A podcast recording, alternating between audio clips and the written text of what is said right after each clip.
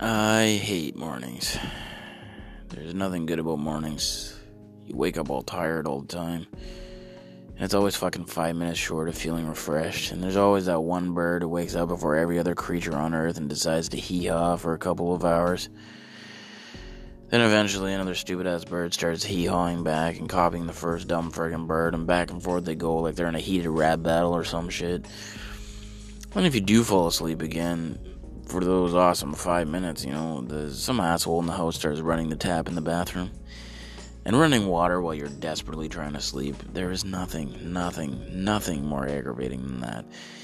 And the only way it could be worse would be if you wake up in the middle of the night realizing you were supposed to start your night shift two and a half hours ago and you go to rush to the bathroom, but there's half a baby coming out of you and you call your boss to explain why you're late, all half asleep, and then someone starts running the tap in the bathroom.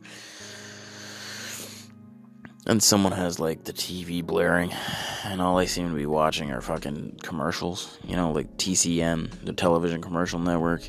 We'll be right back with more commercials right after these commercials. Fuck.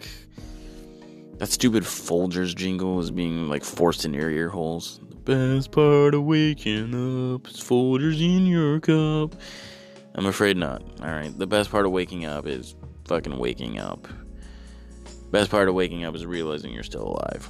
Stupid Folgers using life to sell coffee. Fucking shame on you. But then it hits you, you know. All of a sudden your rage spasm goes away and you say, You're right, Folgers. Today will be a good day.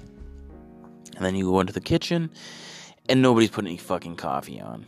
I hate mornings.